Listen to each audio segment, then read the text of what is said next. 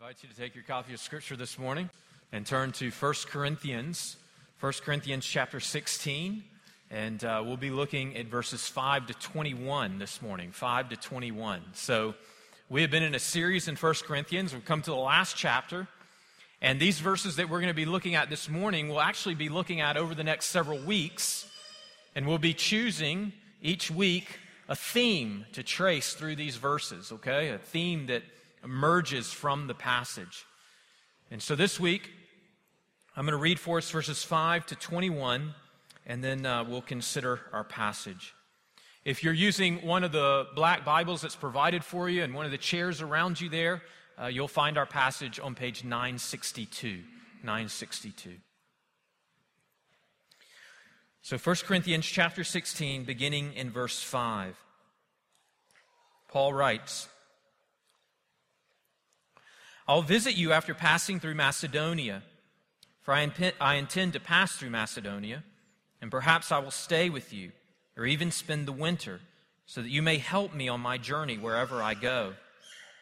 For I do not want to see you now just in passing. I hope to spend some time with you, if the Lord permits. But I will stay in Ephesus until Pentecost, for a wide door for effective work is open to me, and there are many adversaries.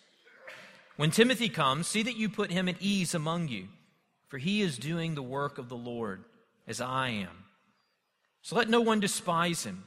Help him on his way in peace, that he may return to me, for I am expecting him with the brothers.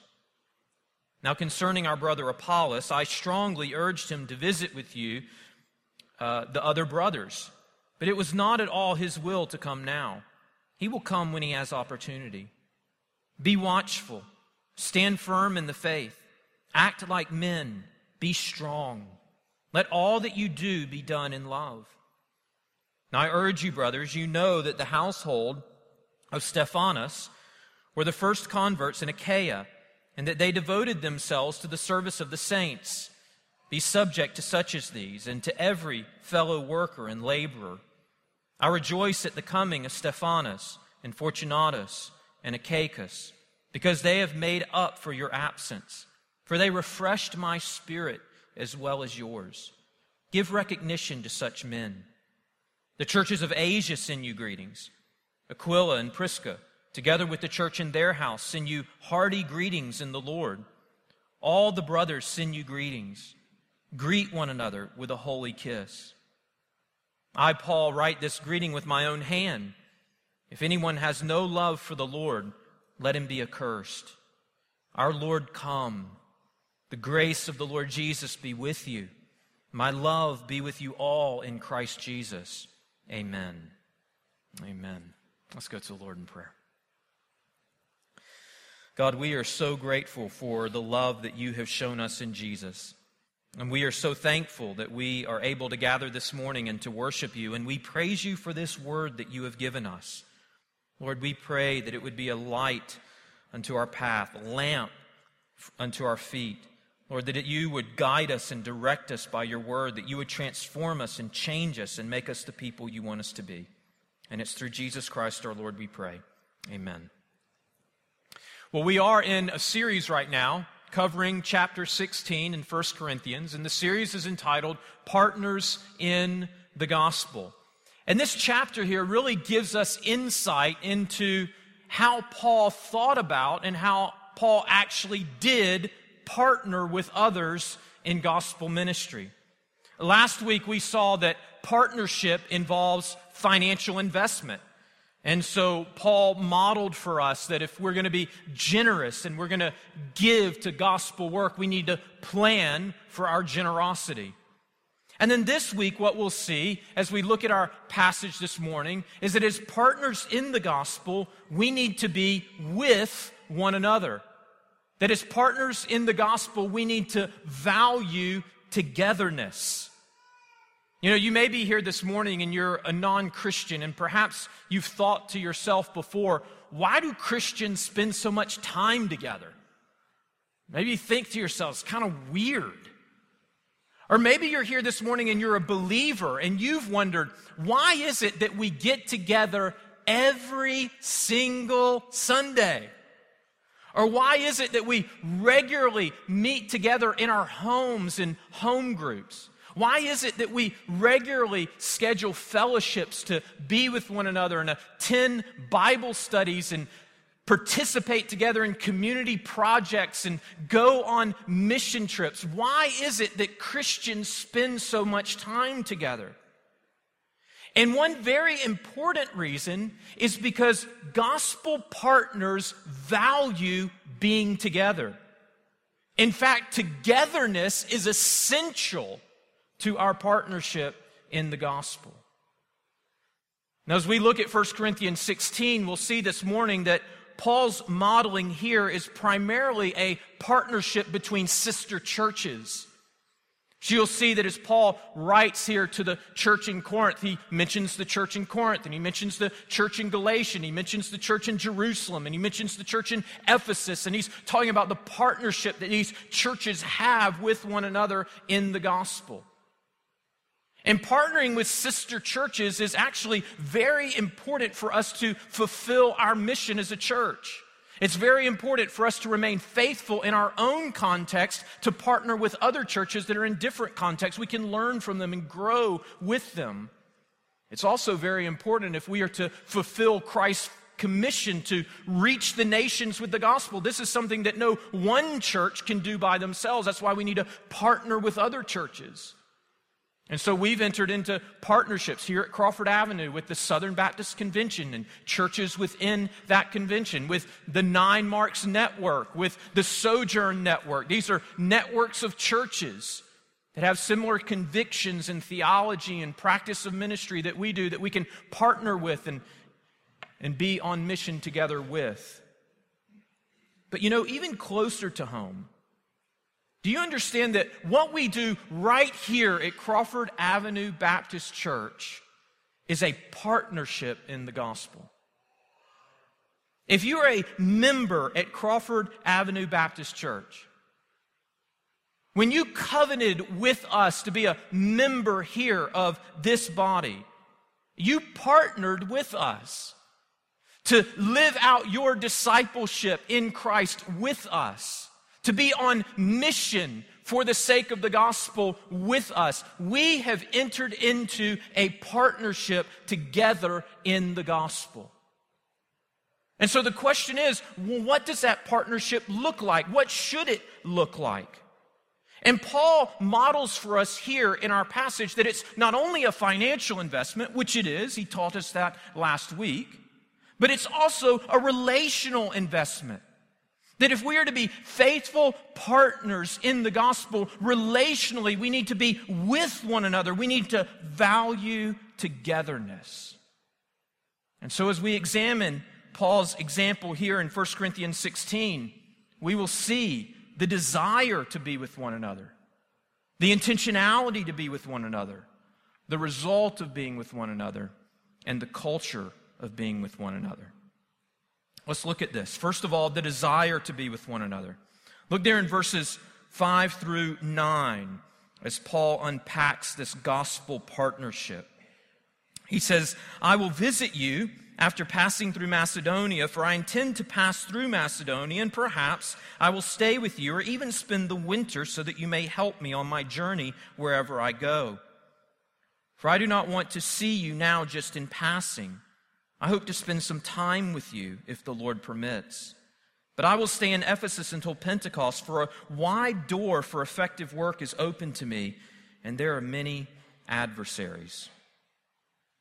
So when Paul writes this letter to the church in Corinth, he's actually writing from the city of Ephesus. And Paul here is telling the Corinthians what his travel plans are for the future.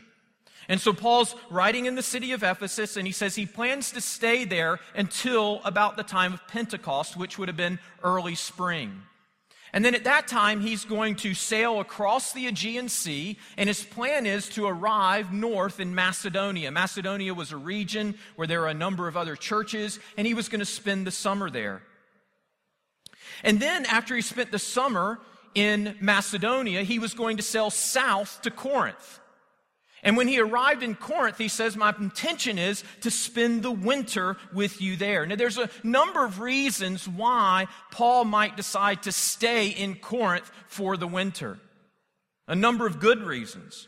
I mean, one was just, it was a convenient stop on his travels. Another reason would be that it was a major seaport city during that time. Another reason was that it was unsafe to travel on the seas during winter, so he needed to find somewhere to kind of settle down. So there's a number of reasons why Paul might want to stay in Corinth for some time. But Paul makes it very clear in this passage that one of the most important reasons why he wants to go to Corinth and he wants to stay in Corinth is because he wants to be with the Corinthian church. You see it there in verses 6 and 7. Perhaps I will stay with you or even spend the winter. For I do not want to see you now just in passing. I hope to spend time with you. Paul says to the church in Corinth, I want to be with you. And listen, this is, this is not always easy. In fact, Paul expressing this at the very end of this letter is, is very interesting because actually, as Paul is penning these words, he's wrapping up a rather difficult and challenging letter. If you've been here for the series, you know that this letter is full of pastoral correction. There were any number of things going on in the church in Corinth that were unhealthy. And yet, as Paul ends this letter, he says to the Corinthian church, Listen, I want to be with you. And perhaps that's all the more reason why he wanted to be with them. Because he had to speak hard words to them and challenging words to them, but he wants to be with them in order to reassure them of his love for them. That these words that he has spoken have not been said in unkindness or harshness, but they've been said in love, and they've been said with a pastor's heart. You know, we see from the example of the Apostle Paul here that it is natural and it is good for Christians to want to be with one another. You know, in Acts chapter 2, we see the example of the early church Peter preaches the gospel at Pentecost. Thousands of people are converted. The church in Jerusalem is established. And right away we read, and all who believed were together. And day by day they attended the temple together and they broke bread in their homes. We read further in the New Testament, the author of Hebrews writes in Hebrews chapter 10, verse 25 Do not neglect to meet together, as is the habit of some, but encourage one another and all the more as you see the day drawing near. It is good and natural for Christians to want to be with one another.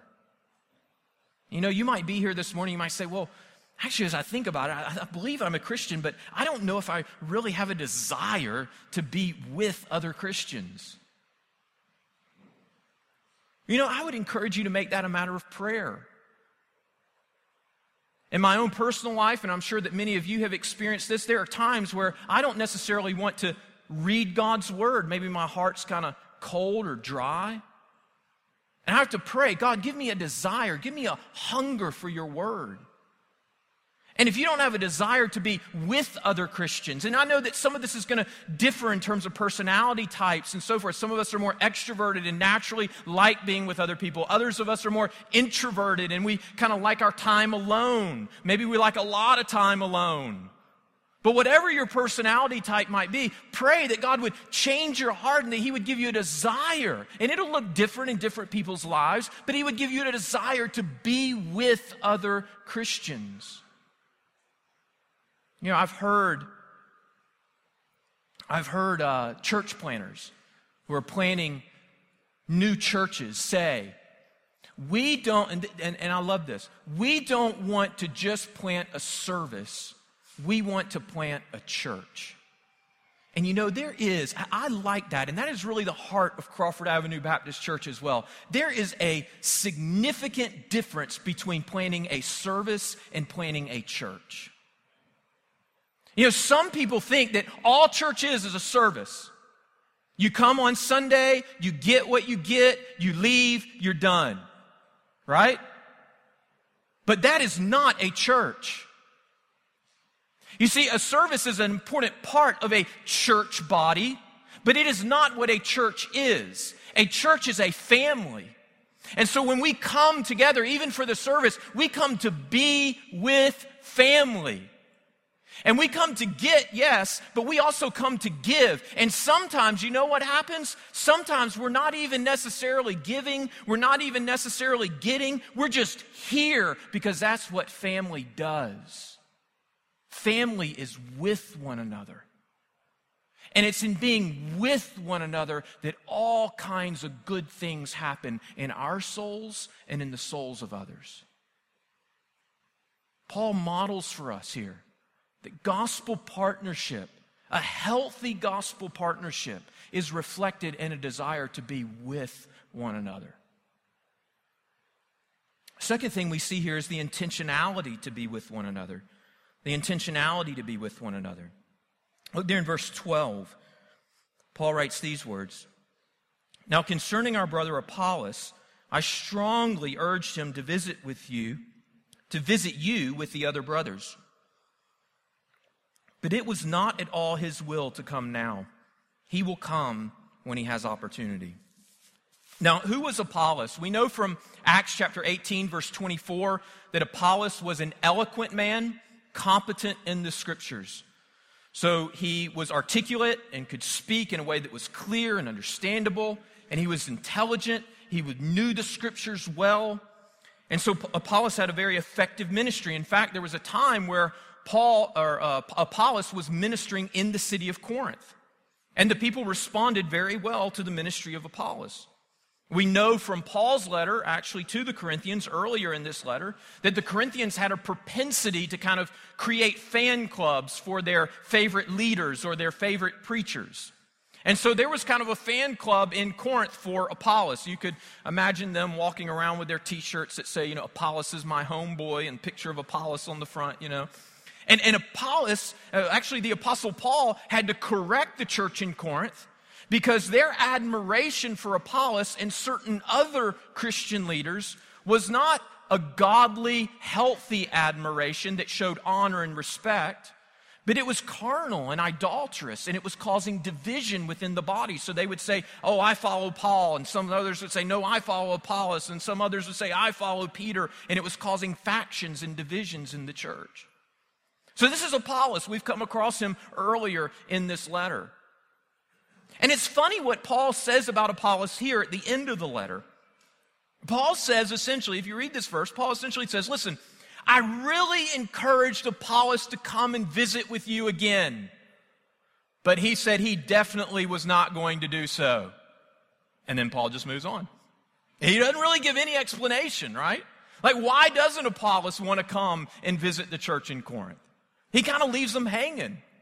And there could have been any number of reasons why Apollos would not go and visit the church in Corinth at that time. Maybe he didn't have the resources to get there. Maybe he was involved in certain ministry opportunities he didn't feel he could break away from. Maybe there were family issues. We don't know why Apollos didn't go and visit the church at that time. But many scholars speculate that Apollos decided to not go to the church in Corinth at that time because he was frustrated with their carnal desires to exalt him in such a way that caused division and factions within the church. Never, nonetheless, whatever his reasons for not going, whatever his reasons for not going were, I want you to see here what Paul models for us. What we see here is that, that Paul not only had a desire to be with the Corinthians, but Paul was thinking with intentionality how can I connect other Christians with the Corinthian church so that they are mutually edified and encouraged? And so Paul was thinking that way and encouraging and pushing other Christians, other healthy, godly Christians, towards the Corinthians for their benefit. He was committed to this type of gospel intentionality. And so Paul not only had a desire to be with the Corinthians, Paul is essentially saying, listen, I'm not, I'm not the only one that you would benefit from. I'm not the only one that you would be blessed by. Apollos, you would be blessed by him. You would be helped by him. So I want you to receive him and encourage him when he comes to you. And I want him to share his gifts and knowledge with you so that you will be built up in the Lord. Now, listen, when I think about Paul's example here and how he's kind of pushing Apollos towards the church in Corinth, I can't help but think of a man named Mark Dever. He was, uh, I was really blessed as a young man training for ministry uh, to intern at his church. He's the pastor of Capitol Hill Baptist Church in Washington, D.C., and I did a couple of internships there. And he was excellent at this. I remember as a young intern, Mark was always pushing me towards other people. So we would be after a service one Sunday night or something, and he would, uh, he would see somebody across the room, maybe Mr. Jack across the room, you know, 50 years my senior. And Mark would put his hand on my back and he'd say, Hey, you know what? You really need to go talk to Mr. Jack. And he'd just kind of push me that way. And off I went. Or he'd say, Hey, have you noticed that young college students that has started attending recently? You really should ask him out for lunch and spend some time with him. So I'd give him a call and I'd ask him out for lunch and start meeting with him. But he was doing this all the time with the congregation, encouraging people, pushing people towards one another so that they could spiritually benefit one another. And listen, let me just say that even this fall, you know, we've been talking about on Wednesday nights, we've been talking about how we're going to be making some changes to our home groups and we're going to be moving more to a model of community groups. And one of the reasons we're doing this is because we want to foster more community within our church. And one of the things we're going to be doing this fall is we're going to be encouraging you to join a community group. We're going to be intentionally pushing you towards other people for your spiritual good. And we might even come alongside and give you a little push on the back and say, you know what, you really should join that group over there. And listen, community group leaders. If there's, I know there's, there's people here this morning that are going to be community group leaders. Let me, let me give you some free community group leader training, okay? When you're leading a group, this is one of the things you should be thinking about. You should be thinking about the relational networks within your own group, and you should be thinking about how could these people benefit one another, encourage one another spiritually, and then kind of push them gently, lovingly. You don't have to be overbearing about it, but gently and lovingly push them towards one another. You know, here's Bob, who's been married for 50 years, and he's a godly husband. And here's Tim, and he just got married, and he and his wife are trying to figure this thing out. So maybe you think to yourself, you know, I'm going to encourage Bob and his wife to ask out, ask Tim and his wife over for dinner one night and just see where that goes. Be intentional about pushing others towards one another. And we can do this as a congregation with each other. Think about the people we know, think about the people we're interacting with, and think about how can we put people together in such a way that they will spiritually benefit. We see the desire of being with one another, the intentionality of being with one another. Third, we see the result of being with one another. Look there in verses 17 and 18, we read these words. Paul writes, I rejoice at the coming of Stephanas and Fortunatus and Achaicus, because they have made up for your absence. For they refreshed my spirit as well as yours. Give recognition to such men. So prior to Paul writing this letter to the church in Corinth, there was actually a letter that the Corinthians had written to the Apostle Paul. Okay, so the letters, the Corinthians wrote this letter to the Apostle Paul, and Paul's letter here that we have is actually a response to the letter that the Corinthians had written. And so these three individuals that we see here were probably the carriers of that letter from the church in Corinth. So they had taken the letter that the church in Corinth had written and they took it to the apostle Paul and he read it. And Paul says, when I, when I saw them coming, when they came to me with this letter, I rejoiced at their coming. You see that there in verse 17. He was happy to spend time with them. And why? What was the result of their time together? You see it there in verse 18. They refreshed my spirit. It's interesting, that word refreshed can also be translated rest. So the verse could be translated, they gave rest to my spirit. It's the same word that Jesus uses when he invites us, Come to me, all who are weary and heavy laden, and I will give you rest. This is the effect that the Apostle Paul said that these three men had upon his own soul. And listen, Paul was an apostle. Oh, I thought Paul only benefited other people spiritually. I thought Paul only refreshed the souls of others. No. Paul says they, these individuals that appear one time in the Bible essentially, they came to me with this letter, they spent time with me, and my soul was refreshed. You know, some of you think that in coming to church on Sunday, that you just come to worship God. I just come to sing my songs, to hear a word from God, and then I leave. And listen, my friends, all those things are good to do. But if that's the only reason you come, you are missing out. You are missing out on something that God has for you. Yes, we are to come to God to worship Him, but we are also to come to be with His people in community. And that, in fact, is part of our worship and part of the way that God intends to minister to our souls. You know, a couple of weeks ago, Nikki and I had the privilege of going to Savannah, Georgia, just for a couple of nights and spending some time there. And uh, we were there on a Sunday. And so we went to Bull Street Baptist Church, which is in downtown Savannah. And there's a Nine Marks church there, and uh, which is a network of churches that we're affiliated with. And the pastor was out of town, Calvin Fowler. And so one of their uh, younger guys on staff preached, uh, Parker, and he did an excellent job and uh, was able to worship with them and able to talk with Parker a little bit after the service. And then that next day, on Monday, we spent some time with a couple from a Sojourn Network church down in Savannah. He's the pastor of the church there.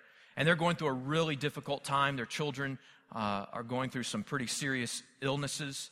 And so we ate lunch with them and then we spent the afternoon with them. I mean, I'll just tell you, walking away from those two experiences, worshiping with a sister church, meeting with a fellow pastor, man, my soul was just refreshed. It was renewed.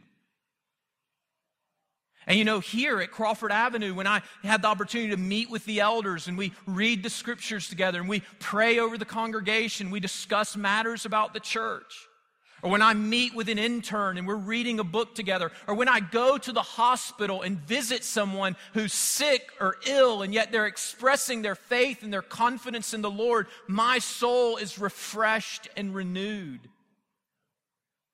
And listen, my friends, this is one of the main things that God has for you in His church. He wants you to be with His people so that through His people, He might restore and He might refresh and He might renew your soul.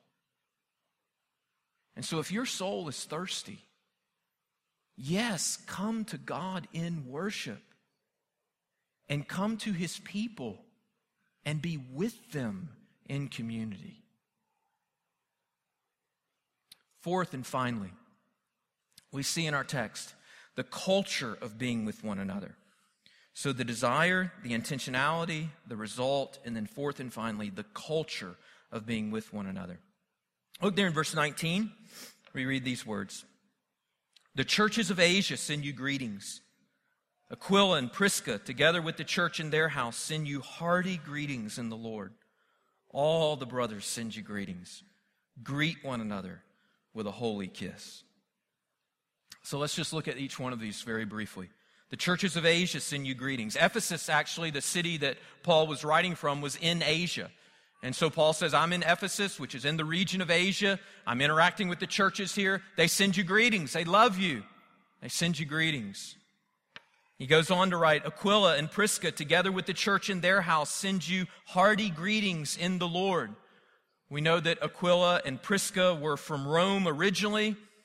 They actually lived in Corinth for a while, while Paul was ministering in the city of Corinth. And at this point, they are in the city of Ephesus, where Paul is. And so Paul says, They're here. These are old friends of yours. They used to live in Corinth, where you are now, but they're here now with me. They send you hearty greetings in the Lord. Paul makes a general statement All the brothers send you greetings. Church in Corinth, you are loved. And then he says very specifically to them, Greet one another with a holy kiss. You know, it was social custom. It seems a little odd to us, right? But it was a social custom at that time in certain parts of the world today, in certain countries, it's still accustomed to greet one another with a kiss, similar to how we would greet someone by shaking their hand. You know, it's interesting as we read this admonishment from the Apostle Paul to the church in Corinth at the end of the letter. It's interesting to read this in the context of the larger letter because what we know about the church in Corinth was that there was a lot of conflict going on in the church in Corinth. And surely there were some people in the church in Corinth that didn't feel like kissing each other. And yet Paul concludes the letter here by saying, Greet one another with a holy kiss. And what Paul has in mind here is definitely more than just a social custom. It's not a romantic kiss, okay, so it's not that. But neither is it just kind of a social custom. And the way we know that is because Paul says, greet one another with that, what kind of kiss? A holy kiss, right? So what is Paul saying? Paul is saying, listen, this social custom in which people just kind of naturally greet one another and interact with one another, when you place that into the community of faith, it has been transformed by the gospel. It has been made holy. And now it is an expression of our love and our unity and our common affection for one another in Jesus Christ. And I want you to greet one another with that kind of warmth and affection that displays that the grace and the power of the gospel has broken down the old divisions of Jew and Gentile, of rich and poor, of free and slave. I want there to be a culture of warmth and affection among you. And man, we should pray that God would give us such a culture at, Cap- at uh, Crawford Avenue Baptist Church. Right? It doesn't mean that we have to be fake. You know, there's times when we come to church and we're going to be sad and brokenhearted. And there's times when we come to church where we'll be rejoicing and happy for all the good things God is doing in our lives. But you know what? Whether sad or whether rejoicing, we can always be kind to one another. So when we see people, we can give them a smile. We can shake their hand like we're really happy to see them, or we can give them a big hug and let them know that we love them. For some of this, this is harder, right? I'm an, I'm an introvert. Some of this is not natural for me. I kind of like being alone. We need to push ourselves to try to try to foster this kind of culture within our church. Because here's the thing you know, we talked about moving to community groups in the fall, and I'm, I'm very excited about some of the changes that we're going to be making to our groups, and I think it's going to be really good. But we need to understand that at the end of the day, structure, changes in structure, will not accomplish our goal of community. And the reason why is because culture trumps uh, uh, yes, culture trumps structure every day of the week. Do you know what I mean by that? Well, like we can have the perfect structures and systems to facilitate community, but if we are cold and harsh and indifferent and closed, we will not experience community. But we could have kind of clunky structures and systems but if we are, have a culture of warmth and affection and, and, and approachability and hospitality, then we will create a context in which relationships will happen and can thrive and flourish. And so we should pray that God would give us such a culture. You know, it's, It's one of the things actually that I'm really encouraged about in our church. There's many things I'm encouraged about, but this is one of them. I was talking to someone about their experience here at our church, and they said that when they were visiting, they were struck by how warm and welcoming people were and how people stayed after and talked and were getting to know one another. And this individual shared with me that, you know, it just, even if I had come to the church and I didn't want to talk to anybody, just seeing everybody else interact just kind of drew me in and made me want to talk to folks and get to know other people. Now, listen, I realize that may not be everybody's experience, but I am so thankful that there are some who come to our church and they experience that. And our prayer is that more and more people would experience that. That we would be a church that has a culture of warmth and affection that draws people in creates an environment in which we want to be with one another. Well, underneath all of what Paul is saying here in chapter 16 about being with one another, what is, what is the source of it all? What is the source of it all? What, what fundamentally is, is, is creating this and driving this and propelling this? Many of you know the answer to that question. It's the gospel. We could say it this way Why is it that we as Christians want to be with one another? And the reason is because Jesus came to be with us. In John chapter 1, the Apostle John writes In the beginning was the Word, and the Word was with God, and the Word was God, and the Word became flesh and dwelt among us.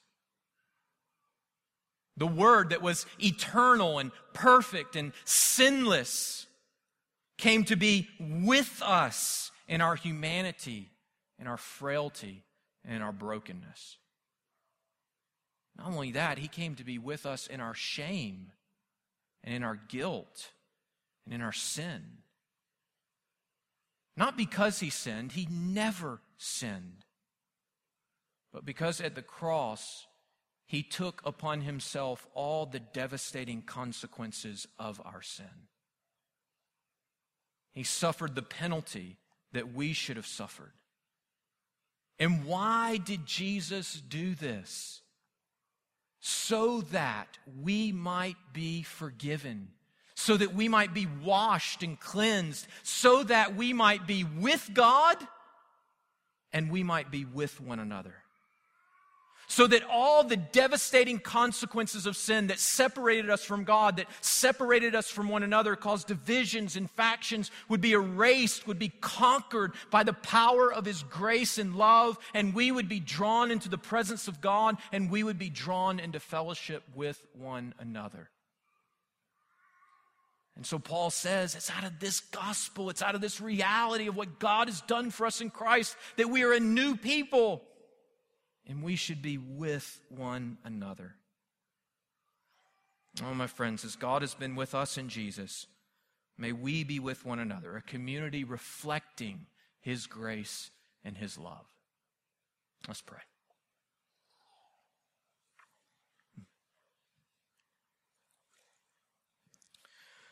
God, we thank you for the power of the gospel. We thank you for how relational it really is. We thank you that these truths that we profess powerfully transform our relationship with you and with one another.